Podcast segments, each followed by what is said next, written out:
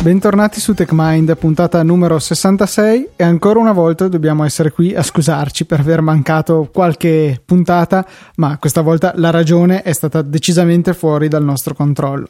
I nostri amici di Fastweb hanno pensato bene di sabotare Filippo. Sì, eh, beh, a parte ovviamente eh, gli esami, che appunto come abbiamo detto l'altra volta siamo in periodo di, di esami, ma questa volta il problema è stato che Fausto ha deciso di lasciarmi senza connessione per il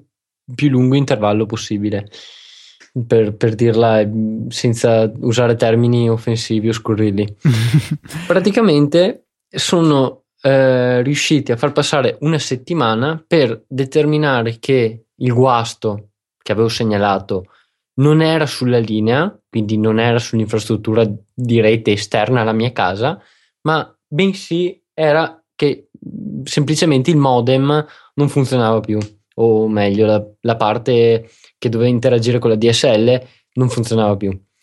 Ehm, questo è stato um, un, cioè, o meglio, aver individuato il problema è stato un risultato che ha richiesto appunto una settimana perché um, io ho chiamato gli operatori penso attorno alle 11 volte in, in 6 giorni eh, cioè escludendo la domenica quindi un paio di volte al giorno Ehm, e ogni volta che parlavo con un operatore mi veniva detto ehm, il guasto è su una parte di rete mh, di, la cui competenza è di Telecom e quindi noi possiamo solo fare il sollecito al tecnico eh, e aspettare che Telecom eh, controlli il tutto. Il tecnico, quando è venuto, cioè il martedì, ehm, ha verificato che effettivamente la rete funzionava perché mh, mm, con un rilevatore, che adesso non so bene come funzioni, ma è comunque un modem praticamente, è stato in grado di rilevare che la rete arrivava tranquillamente, il problema era del modem e quindi ha chiesto la sostituzione del modem a Fastweb. Qui devo dire che sono stati abbastanza mh, mm, diligenti eh, perché in uh, un giorno e mezzo è arrivato un tecnico eh, con un modem nuovo che me l'ha installato perché mh, con Fastweb non è sufficiente attaccare il modem eh, alla corrente o comunque non è possibile comprare un modem a caso, ma bisogna usare uno di quelli che portano loro e aspettare che venga configurato da, dai loro tecnici. Tra l'altro il tecnico che me l'ha portato ha dovuto fare delle chiamate dando il codice del modem e aspettando che da remoto venisse configurato. Vabbè. Qui tutto bene, è ritornato tutto a funzionare dopo solo una settimana senza servizio, con continue promesse in mezzo, sì sì, tra 48 ore avrai la linea, eccetera. E ha funzionato per un giorno, dopo un giorno eh, un mio amico mi chiama al cellulare e mi dice guarda ho provato a chiamarti a casa e non funziona più il telefono, cioè o meglio, fa come gli altri giorni, segna occupato tipo. Io ho detto no, non è possibile perché internet per ora funziona e in effetti internet funzionava ancora o meglio, ha funzionato ancora per altre due ore, un'ora e mezza circa. Eh, dopo cinque minuti di aver agganciato la chiamata con questo mio amico, arriva un corriere eh, dell'SDA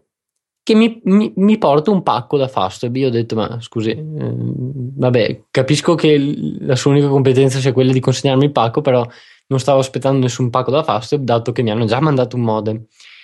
Vabbè, eh, ritiro il pacco lo apro e vedo effettivamente che è un modem nuovo, quindi chiamo Fastweb, chiedo cosa devo fare con questo modem perché non sapevo se dovevo utilizzare quello adesso oppure continuare a utilizzare quello del tecnico, loro lo sapevano meno di me eh, e praticamente eh, dopo mille verifiche è venuto fuori che eh, ora ripeto non so come funziona l'infrastruttura di Fastweb però eh, il MAC address del modem deve essere registrato da qualche parte nei loro sistemi. Mm, questo è tutto quello che so. Il MAC address registrato per la mia linea non era né quello del modem vecchio che mi ero scritto, che mi ero salvato, né quello del modem nuovo portato dal tecnico, né quello del modem nuovo portato dal corriere. Non so che, che MAC address ci fosse, sinceramente, però ehm, l'operatrice è stato in grado di aggiornarlo e dopo un riavvio da remoto con conseguente aggiornamento del firmware eh, è tornato tutto a funzionare. Quindi in questo caso il problema è stato risolto in 3-4 ore, mentre invece per l'altro guasto ho dovuto aspettare una settimana.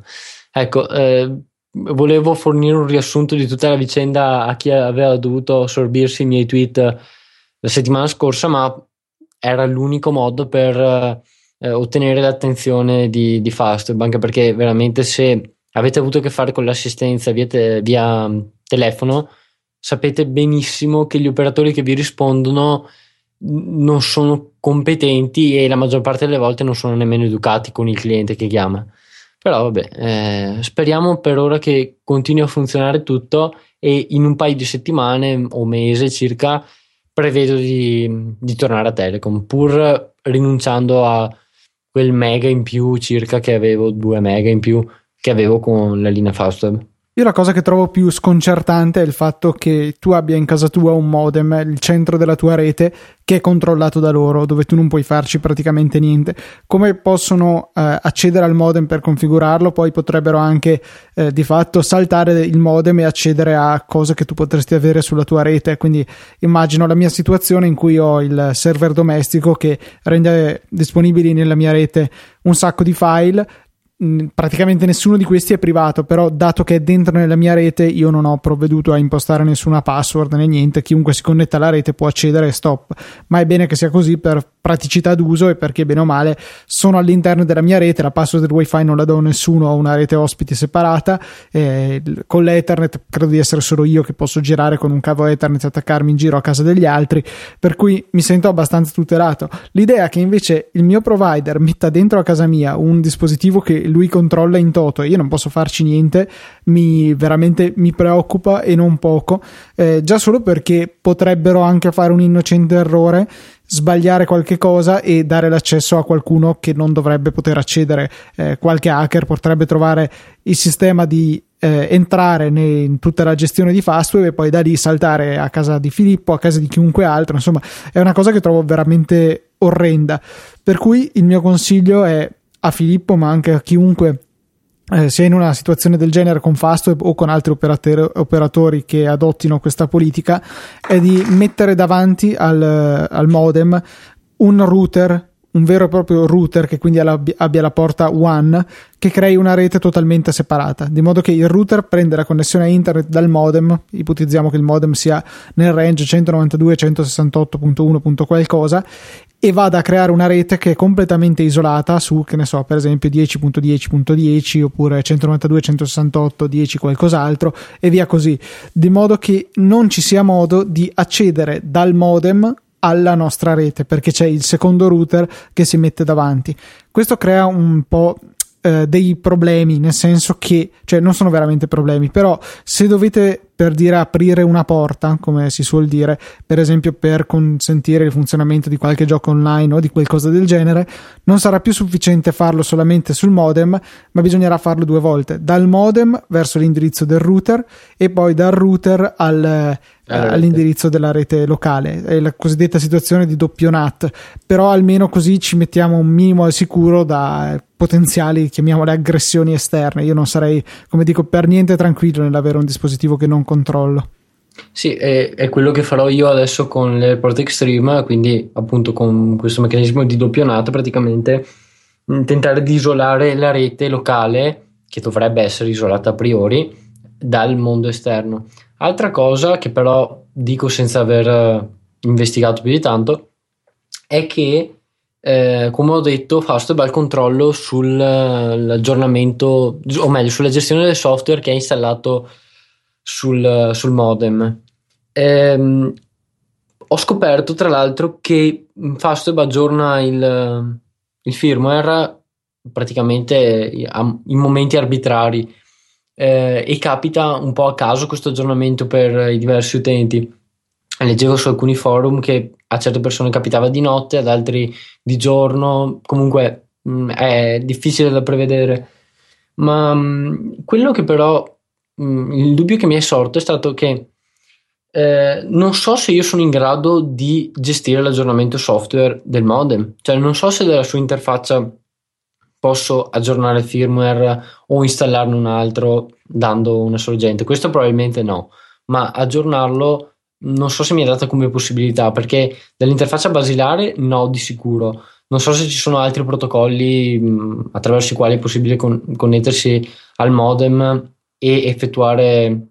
l'update. Però anche questo non è una cosa bellissima perché nel caso in cui mh, Fastweb decida di aggiornarmi il firmware a una versione che poi si scopre vulnerabile, io non ho la possibilità di aggiornarlo subito quando vengo a conoscenza della vulnerabilità, ma magari devo aspettare i loro tempi, che possono essere brevi o meno. Quindi anche questa non è proprio una cosa mh, chiara e limpida, ecco se posso esprimere questo dubbio. Sì, una politica che non mi piace, è portata all'estremo addirittura negli Stati Uniti da Comcast che eh, fornisce esatto. appunto i modem ai suoi eh, clienti e eh, dal giorno all'altro, senza dire niente a nessuno, ha creato nelle case di tutti i suoi clienti delle bellissime reti secondarie, per quello d'accordo, isolate dal, dalla rete locale dei clienti, tramite le quali altri clienti Comcast che si trovassero in viaggio nei pressi di case appunto di altre persone potevano connettersi e navigare a internet. Però, cioè, eh, allora, al di là del fatto che bisogna essere certi che l'eventuale ospite, o meglio scroccatore che si trova a casa mia, vicino a casa mia, eh, si connetta a internet senza sottrarre velocità a me, eh, cioè mi pare assurdo che mi venga creata una rete in più a casa senza nemmeno chiedermi se mi va bene. E se mi si garantisce che non mi intasa la mia linea, potrei anche dire di sì. Però in, in, nel caso contrario decisamente no e in assoluto mi sembrerebbe che eh, era doveroso da parte dell'azienda informare i clienti eh, un po' prima insomma di fare una mossa del genere. Sì perché come idea in realtà non, eh, cioè o meglio come scopo finale non è neanche cattivo, cioè nel senso io sono cliente Comcast, posso andare a casa di Luca che è cliente Comcast o comunque passare vicino a casa di Luca e avere una connessione. Però il problema è come, son, cioè, come è stata gestita la cosa dal punto di vista dell'attivazione sul lato dell'utente. Cioè, a, a me va bene trovare una rete, però mh, egoisticamente magari non mi va bene crearne una a casa mia, come diceva Luca, quindi Mm, veramente una cosa abbastanza sconcertante che però eh, se non erro da quello che ho letto ehm, secondo alcuni termini di servizio che mh, mm, erano presenti nei contratti ancora da mesi o, o un anno addirittura eh, gli utenti ehm, permettevano tranquillamente questa operazione da parte di Comcast. L'aveva scritto qualcuno su Hacker News. Però... Le solite scritte in piccolo che ci sono esatto. in tutti i esatto. contratti. Quindi anche lì eh, truffe organizzate le definirei per non dire altro. Tra parentesi, la prossima truffa organizzata a cui saremo sottoposti, eh, se siamo clienti Vodafone o Team per adesso, ma non mi stupirei se arrivassero anche dagli altri operatori, i famigerati messaggi che ci avvisano che da una certa tal data quest'estate diventeranno a pagamento i messaggi che riceviamo dopo essere stati chiamati mentre non eravamo raggiungibili. Eh, per Vodafone si tratta di 6 centesimi a messaggio, per Team è un forfait di 49 centesimi mensili. D'accordo, non sono cifre improponibili, però è un furto perché è un, una cosa che a loro non costa niente e che soprattutto è stata gratis per decenni ormai, per cui trovo ridicolo metterla a pagamento adesso. Sì, veramente non, non comprendo questa scelta proprio, eh, o meglio non comprendo, proprio una cosa stupida se si può dire. Cioè, piuttosto se io trovo più onesto alzare le altre tariffe, ma, ma neanche, no? Cioè, son, che poi 6 centesimi a me, 6 centesimi a te sono so soldi, come si suol dire alla fine, però eh, veramente è un elemusinare, un cercare di cavar sangue da una rapa che non mi piace neanche un po'. Esatto. Però vabbè, vabbè Andiamo oltre perché qua ci viene solo da arrabbiarci e cambiamo tema dell'arrabbiatura. Perché non so se avete letto ma eh, da qualche settimana sul sito di TrueCrypt che è un software multipiattaforma di criptazione che permette anche di criptare l'intero disco di avvio eh,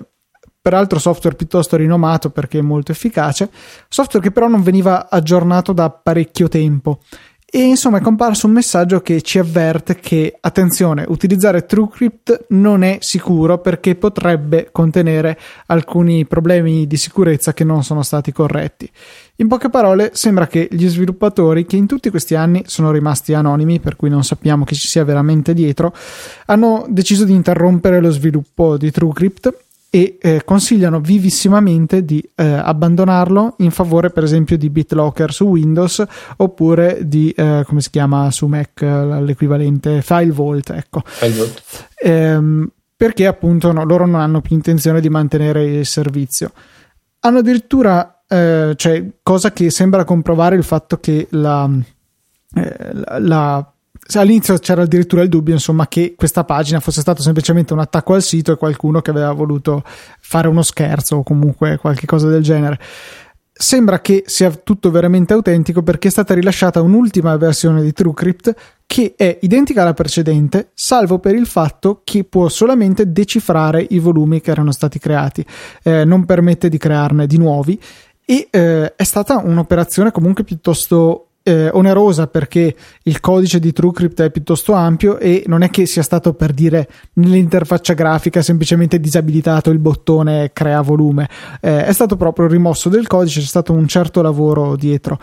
e eh, per di più è stato firmato con lo stesso certificato usato in precedenza per rilasciare le altre le vecchie versioni di TrueCrypt. Questo ha lasciato tutti un po' perplessi perché sembra, cioè, c'è chi proponeva qualche complottista che eh, tutto fosse comunque correlato alle varie attività dell'NSA che magari si è andata a bussare alla porta di questi sviluppatori chiedendo di inserire una backdoor o di utilizzarne una esistente, chi lo sa, e magari loro potrebbero aver deciso di chiudere il servizio eh,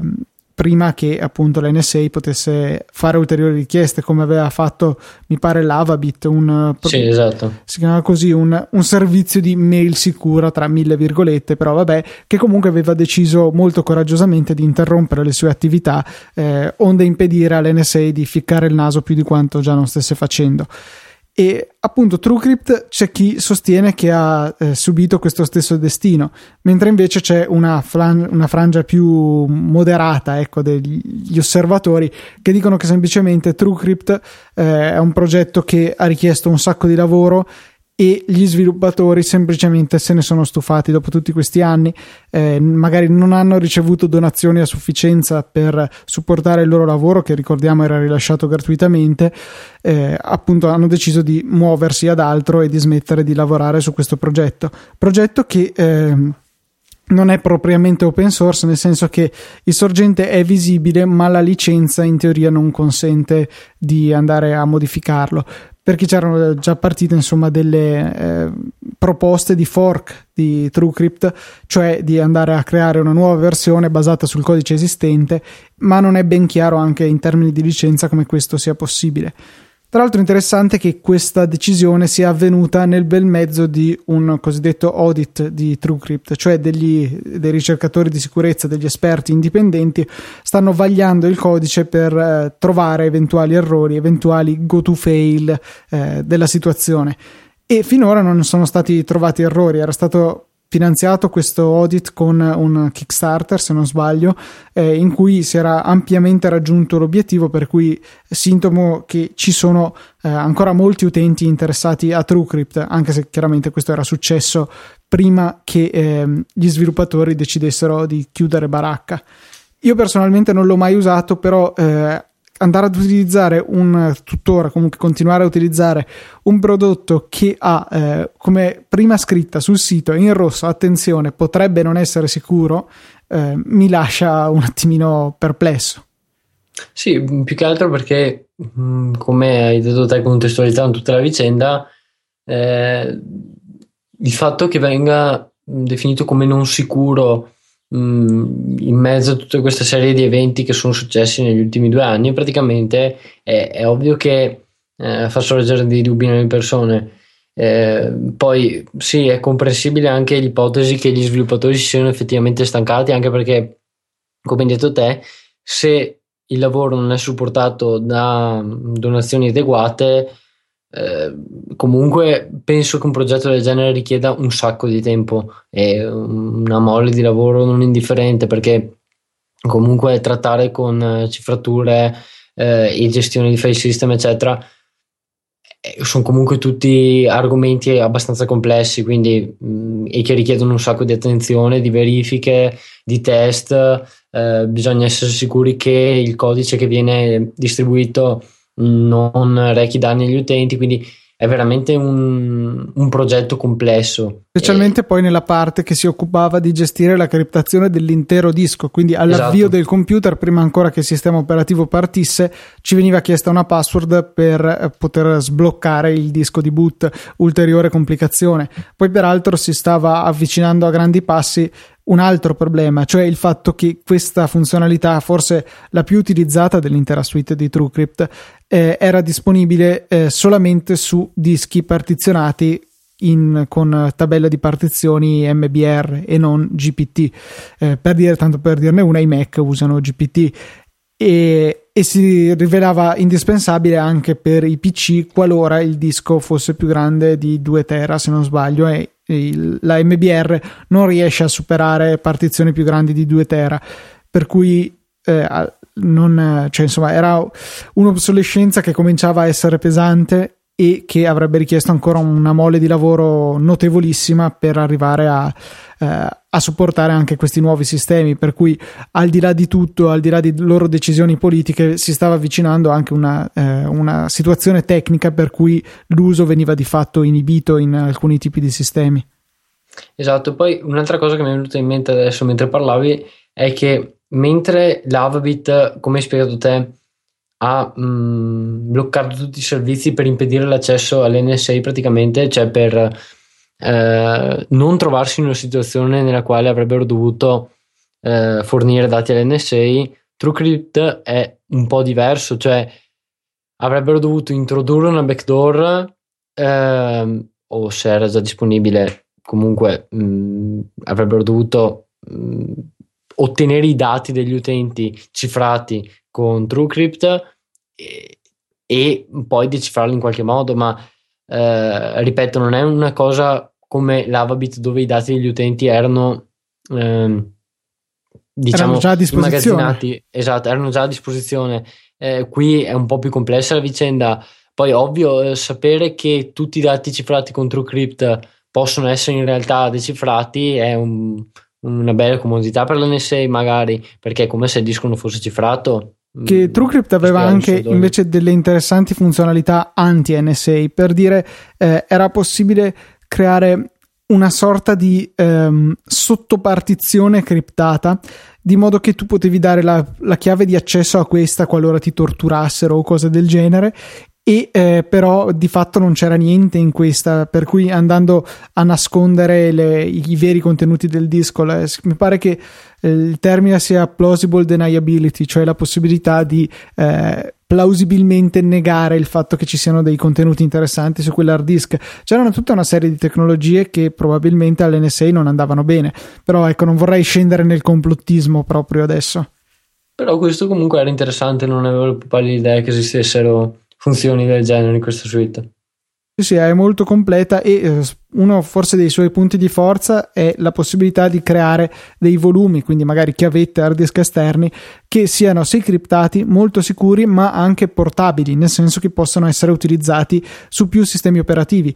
Io posso nel mio PC Windows proteggere una chiavetta magari con BitLocker, però poi lo passo al mio amico col Mac che non può accedervi. Stessa cosa se invece il mio amico col Mac lo facesse con eh, FileVault, eh, che tra parentesi adesso viene spinto molto di più con Yosemite. Ho aggiornato nella mia partizione di test eh, alla seconda beta e mi è stato proposto al primo avvio della seconda beta di eh, convertire la mia partizione in TrueCrypt, cioè in TrueCrypt, eh, in, eh, FileVault. In, in FileVault e così ho fatto insomma per vedere un po' come andava e, e quindi insomma una te- tecnologia che tra loro non si parlavano invece con TrueCrypt veramente Linux, Mac, Windows non faceva differenza perché l'applicazione era multipiattaforma e potevo leggere i miei dati con qualunque computer. Quindi mm, diciamo che è stata anche una perdita il fatto che non sia più disponibile, o meglio, che non sia più supportata. Decisamente. Una perdita dal punto di vista del, del, dell'usabilità, della possibilità di mantenere dati sicuri anche tra piattaforme diverse. Non so attualmente se c'è qualche cosa di altrettanto valido. Si può fare qualcosa con GPG, ma comunque si lavora a livello di singoli file, non, non c'è niente di, così, di così rapido e semplice da utilizzare per interi dispositivi. Sì, ovviamente a mano si possono fare tante cose, anzi si potrebbe eh, usare qualsiasi tipo, tipo, di cifratura, ammesso che ognuno sappia decifrare e cifrare in maniera corretta, con i parametri corretti, i file o i volumi di sistema, però non è una soluzione per l'utente normale o per la persona che magari necessita della sicurezza dei dati, ma non è un programmatore o comunque una persona che sa tutte le linee di comando, ecco. Sì, TrueCrypt aveva dalla sua proprio anche, oltre alla già citata portabilità, una facilità di utilizzo piuttosto buona. Chiaro, si trattava comunque di un tool piuttosto avanzato, per cui bisognava fare attenzione alle chiavi scelte, a, eh, c'erano anche diverse opzioni, però tra questo e dover tirare fuori il terminale e comprimere ogni singolo file eh, uno alla volta, insomma, direi che la differenza eh, rimane piuttosto eh, enorme. Evidente, esatto, sì, sì, sì. E tra l'altro abbiamo nominato così passandoci per caso eh, Heartbleed, la vulnerabilità di SSL che ci ha fatto tremare per mesi e di cui abbiamo ampiamente parlato qui su TechMind. E mm, volevo in chiusura segnalarvi una, una bellissima vignetta su XKCD, eh, il noto sito che mette tutte queste vignette eh, che spiega veramente bene in sei eh, caselline, in sei immaginine, che cosa eh, era veramente Heartbleed e perché era un problema. Eh, una persona che parla con un server in questo fumetto e, e fa capire veramente al volo eh, quale era tutto il discorso. Non, non, ve la sto a leggere perché mi pare assurdo, guardatevela, vi lascio il link nelle note della puntata a cui potete accedere anche da eh, techmindpodcast.it slash 66 sperando di aver azzeccato il numero della puntata perché ho avuto un piccolo L'hai azzeccato. L'hai azzeccato. Benissimo. Non preoccuparti. Allora, niente, eh, questa puntata direi che si può considerare conclusa. Voi, dai, adesso ti tiro la palla. Ricorda tu i nostri contatti, vediamo se te te li ricordi. Beh, allora l'account Twitter è eh, TechMindPodcast. Eh, se avete pensieri più brevi di 140 caratteri, anzi, o meglio, se volete comunicarci in meno di 140 caratteri, eh, suona meglio così. Oppure, se necessitate di più spazio, l'email eh, techmind podcast punto, un dominio che Luca si ricorderà è esatto, punto it, ecco. Eh, quindi Luca è riuscito nell'intento di dimostrare che non mi ricordi i contatti nonostante lui li ricordi ad ogni puntata. Eh, quindi penso che possiamo concludere con felicità questa puntata, numero 66. Questo però lo sapevi. Va benissimo. Un saluto da Luca e da Filippo.